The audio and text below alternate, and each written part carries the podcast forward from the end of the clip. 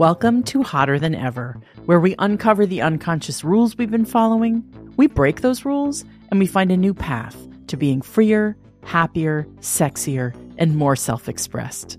I'm your host, Erin Keating. Today, I want to talk about endings and beginnings. For me, this has to do with divorce and a new relationship. My divorce is final a year and a half after we separated. We went through a mediation process and we spent a lot of time hashing out the ins and outs of how we disentangle 17 years of being together. I'm sharing this not because I'm proud of any part of the process or how I showed up in it.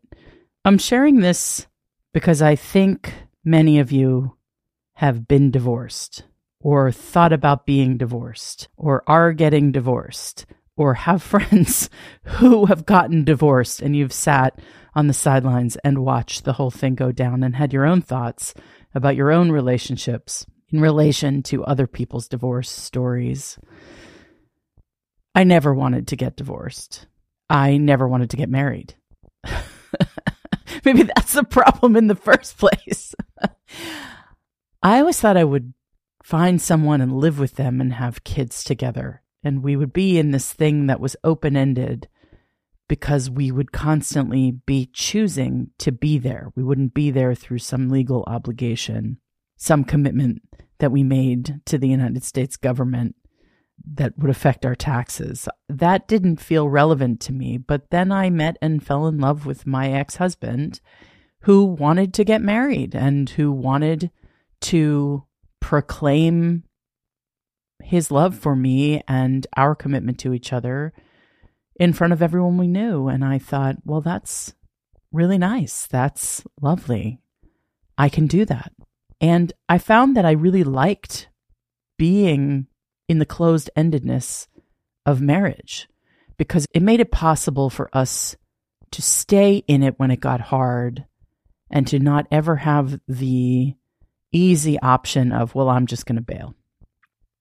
Not that just bailing is ever easy, but we were entangled and we chose that entanglement. And somehow that entanglement created a net for us to stay inside of the parameters of the relationship and continue to come back to it again and again for 17 years uh, until it stopped working.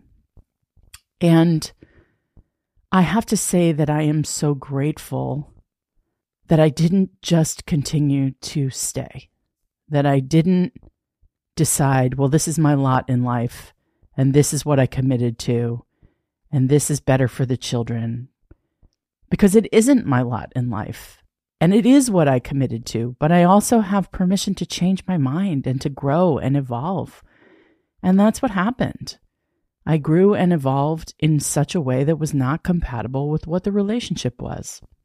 And the divorce was mutual. It was not one of us storming out on the other one and saying, I'm done with you. It was more like, we have hit an impasse.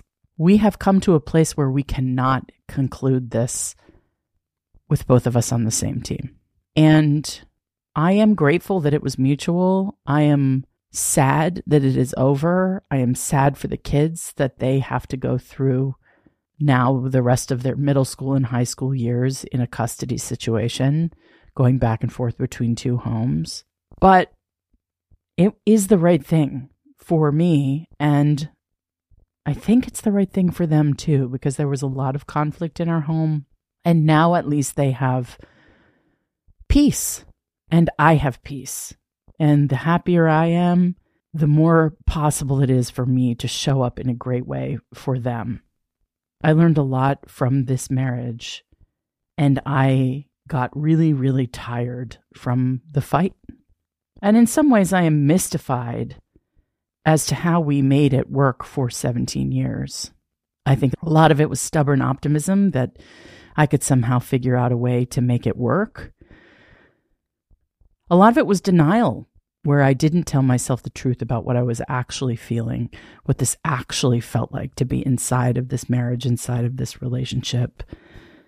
And, you know, I do feel some grief and some regret about the ways that I acted and the things that I allowed myself to take in the relationship and the fact that we couldn't figure out how to be on the same side, that it really ultimately became adversarial for many, many years, and that my kids had to witness that.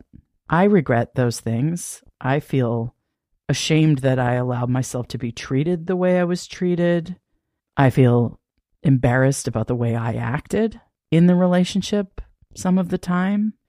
And I'm also still in a relationship with my ex husband, and I see him every day. And he takes the kids to school and he actively participates in their lives and he really loves them. And whatever my frustrations are with him, he's their dad. And we are going to have to work it out one way or the other for the rest of our children's lives. And that's okay. An interesting thing that has happened to me since I started this podcast is that people have said to me, Oh, does your husband know you're doing this podcast? First of all, ex husband. Second of all, yes, he knows I'm doing this podcast. Does he know you talk about him on the podcast? If he listens to it, then he knows that. I'm very interested in why people care about that, why people are worried that I might be hurting his feelings by talking about him. That's the way I read that reaction. I wonder if they're concerned for my safety or they're concerned that he might be sensitive. I'm sharing my truth. I'm sharing my life. I'm sharing my life experience for the benefit of people who are listening in the hope that they will relate to the things that I say and the things that I share about my personal experiences, I have drawn the conclusion that it's more about the people who are worried about my ex husband and his reaction than it is about me and my actual ex husband, if that makes sense. I think it makes people reflect on how they would feel if they talked honestly about their partners or their ex partners in a public forum. And it brings up all the stuff for them that they would be concerned about. But it has taken me a long time to allow myself to have my say and to have my own voice and to express my honest point of view. And I do not do it out of contempt or anger, even though I still feel some anger. I do still feel some regret about the ways in which we treated each other. I just have to remind myself that it's okay to say what I need to say, even if it does hurt his feelings. Because what's true about the relationship from my perspective is true about the relationship from my perspective. I'm not here to malign anyone. It's critical for me at this point in my life to tell the fucking truth. I think the way I kept the marriage together for as long as I did was by lying mostly to myself that things were going to be okay, that the behavior I was experiencing was okay, that I could deal with it, that I could tolerate it. But I want to set the bar so much higher for myself in this phase of my life. I want to be brave and be willing to be vulnerable. I want to take everything I learned from having my buttons pushed constantly, from the relationship that I was in, that when I look at it from a big picture perspective, has helped me really to untangle my daddy issues and the things that I inherited from my relationship with my father that I brought directly into my marriage. I want to take all that as learning and growth, and I want to be proud of the example that I'm setting for my children that you can change your life, that you can take control of your situation, that it's uncomfortable and it's hard, but sometimes it's necessary to start over. Sometimes it's necessary to quit. There is virtue in trying and there is virtue in quitting. And for me, since the moment that my ex moved out, I have felt the freedom to become the woman that I want to be in the world. And when 80% of my energy was going to maintaining a relationship that was ultimately quite toxic and unhealthy and unhelpful. And I felt I had to fight battles on the home front instead of having the support on the home front to go out into the world and succeed. I was fighting to succeed in my professional life. And then I would come home and I was fighting to succeed or survive in my personal life. And something had to give. And for frequent listeners to this podcast, you know everything went. Everything went. The marriage went. The job went. The whole thing came apart at the seams. And thank God. Thank God. Because it gave me a clean slate to start over. And now, in my relationship with my ex, we are learning how to be ex spouses and still co parents. We are learning to manage the pickups and the drop offs of the custody relationship. We are figuring out how to manage doctor's appointments and logistics and scheduling and communication. What I think has happened since the divorce was the wires have finally been cut. I don't experience the same reactivity as I did closer to the separation. I can sometimes override a triggering text. Increasingly, I cannot take the bait if bait is offered. I cannot hear the criticism. I can shut down my reactivity to the criticism, my need to defend myself when he disagrees with something that I say or do. When I disagree with something that he says, it's like the wires no longer connect. I still have the buttons, but they don't go to anything anymore. That's not all the time. That's not foolproof. But boy, is it more true now than it has ever been before. And I hope that with time, I just won't ever be triggered because I have let go of the expectations of the relationship. And I have done a good job of setting boundaries about when I want him in the house and when I don't want him in the house, how I deal with texts from him. I don't have to respond right away. I can take time. I don't have to be on his pace. I'm a separate, whole human being with control over my time and my communication and how I handle this relationship. Because the stakes are no longer such that I feel like I'm going to lose everything and everything is going to be ruined if I don't communicate in exactly the right way, in exactly the right timing. That's no longer true. What is true and what is most important to me is my opinion of myself, my power over my own behavior, my responsiveness and responding in the way that I want to respond. I want to be kind. I want to be respectful. I want to be friendly. I want to make life easy for my kids. I don't want to shit talk him. I don't want him to shit talk me, but there's nothing I can do about that if that happens. I don't know if it happens. I don't want to put my kids in a position where they feel they need to defend him to me or put them in a position where they feel like they need to defend me to him. I want the transitions between his place and my place, his time with them and my time with them to be easy for them. I don't want them to have extra stress because we have conflict. That was the divorce that I grew up in. I'm not going to replicate that divorce. It needs to be more porous. It needs to be more fluid. When I was growing up, I would go to my father's house on the weekends and I wouldn't call my mom. I didn't have a phone. I didn't have a way to reach out. I was expected to go, to disappear out of my mom's life for the weekend, be with my dad, and then have a clean handoff to return me back to my mother's home. And I felt so isolated by that. I felt so powerless over that. And I know that custody and having two homes is really hard for kids. And at the same time, they need a relationship with their father, and their father needs a relationship with them. And they are going to have to figure some things out without me. And they're 12, almost 13, and that's age appropriate. That's hard and uncomfortable some of the time for them, and they are going to figure it out. I've done my part. I've eliminated an environment of conflict and stress for them.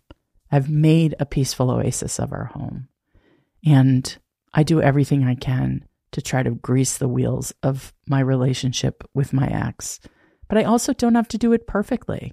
And I don't have to protect him from my actual feelings anymore. And that is the kind of liberation that I wish for every person who's in any kind of relationship where you don't feel like you have to protect the other person from how you actually feel. I knew that a lot of the time in my marriage, if I had expressed how I actually felt, it would have blown everything up. And I wasn't ready to blow it up until I was ready to blow it up. What's so interesting and incredible to me about life is that you can't fucking plan it.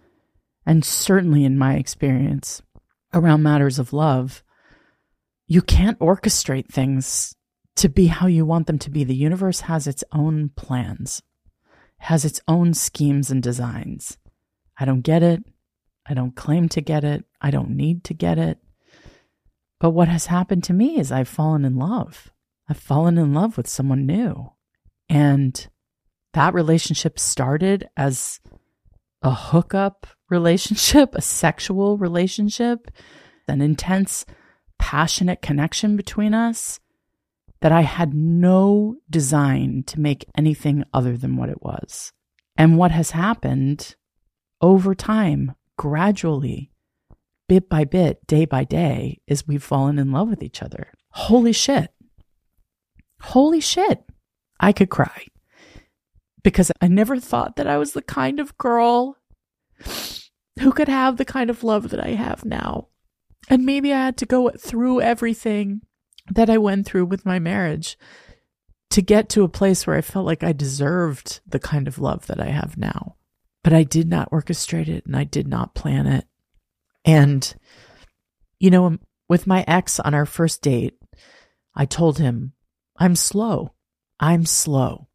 It was my way of trying to say, hey, don't rush me into this. Don't push me. Like things are going to unfold the way they unfold. But that's not what happened. He was so excited about us being together.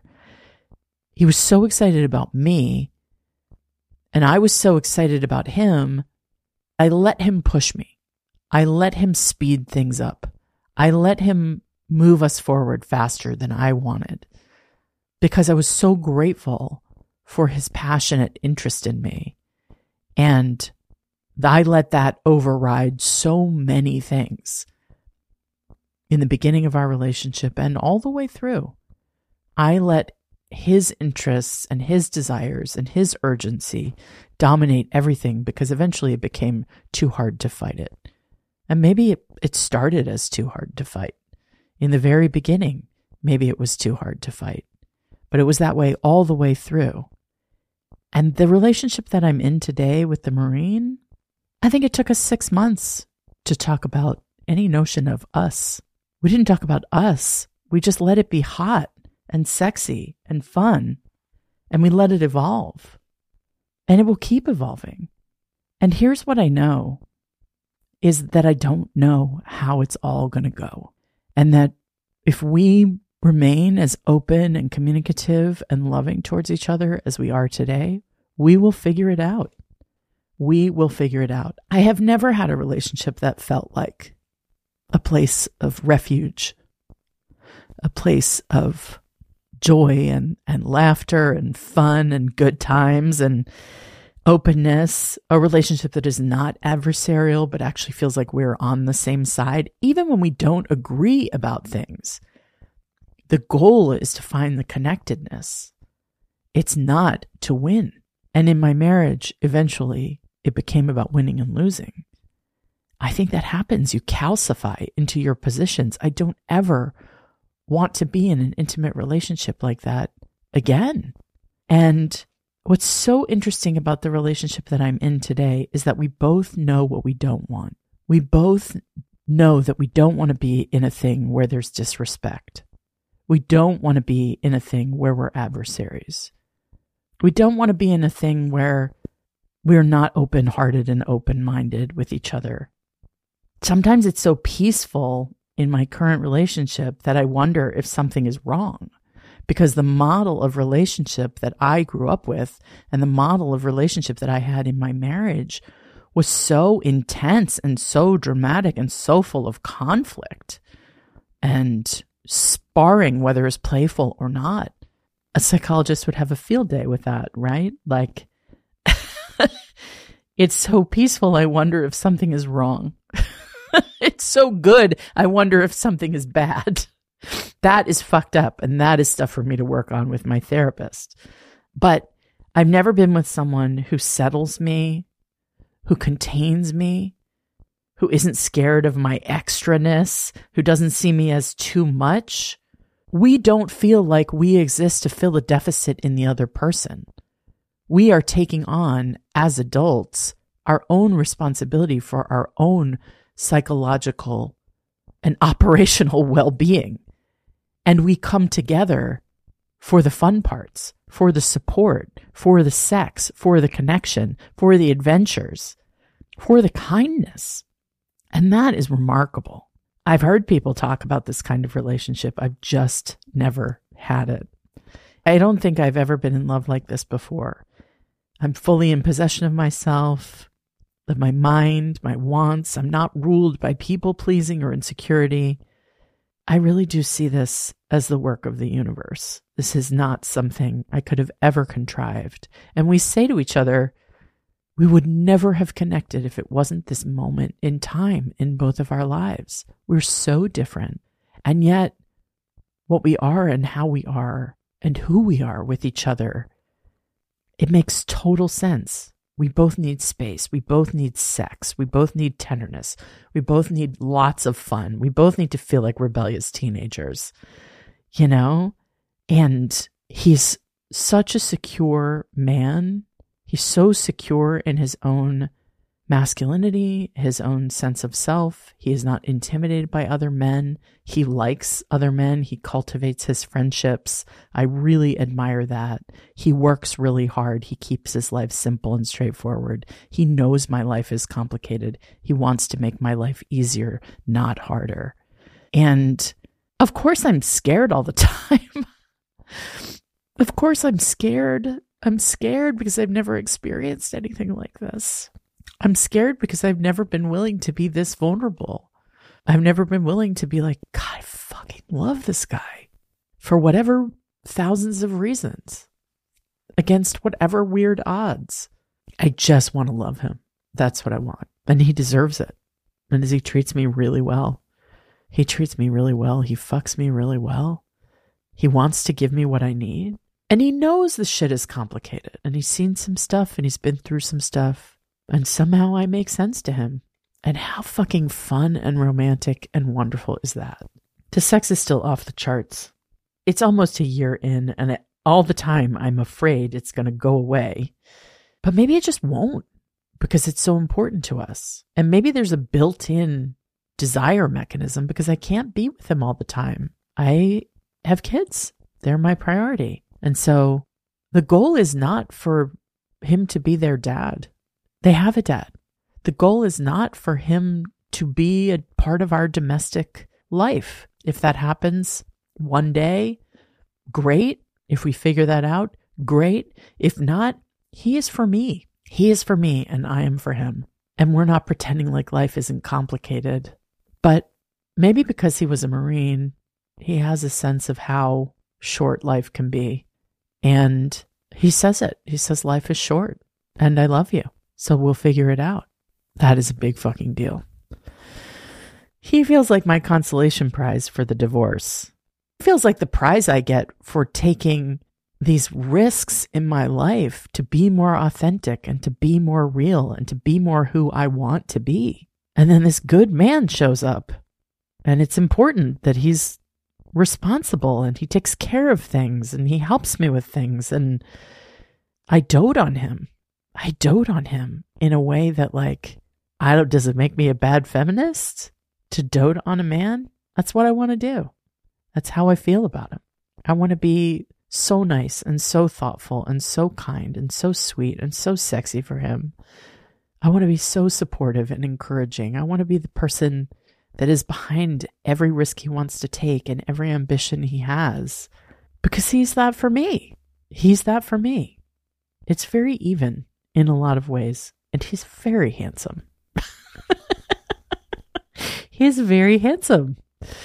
Yeah, I'm like proud of him when we go out places. I'm like, yep, this is my younger man, and he's fucking hot, and he's a delight, and I'm so fucking lucky. And maybe I'm bragging a little bit because it's just, I'm just so shocked. I'm just so shocked and delighted that this has happened to me. But here's what I'll say the takeaway here is you never fucking know. You never know what life has in store for you. And if you change, the world changes around you. And if your point of view shifts, the world shifts. And if you end something, something can begin.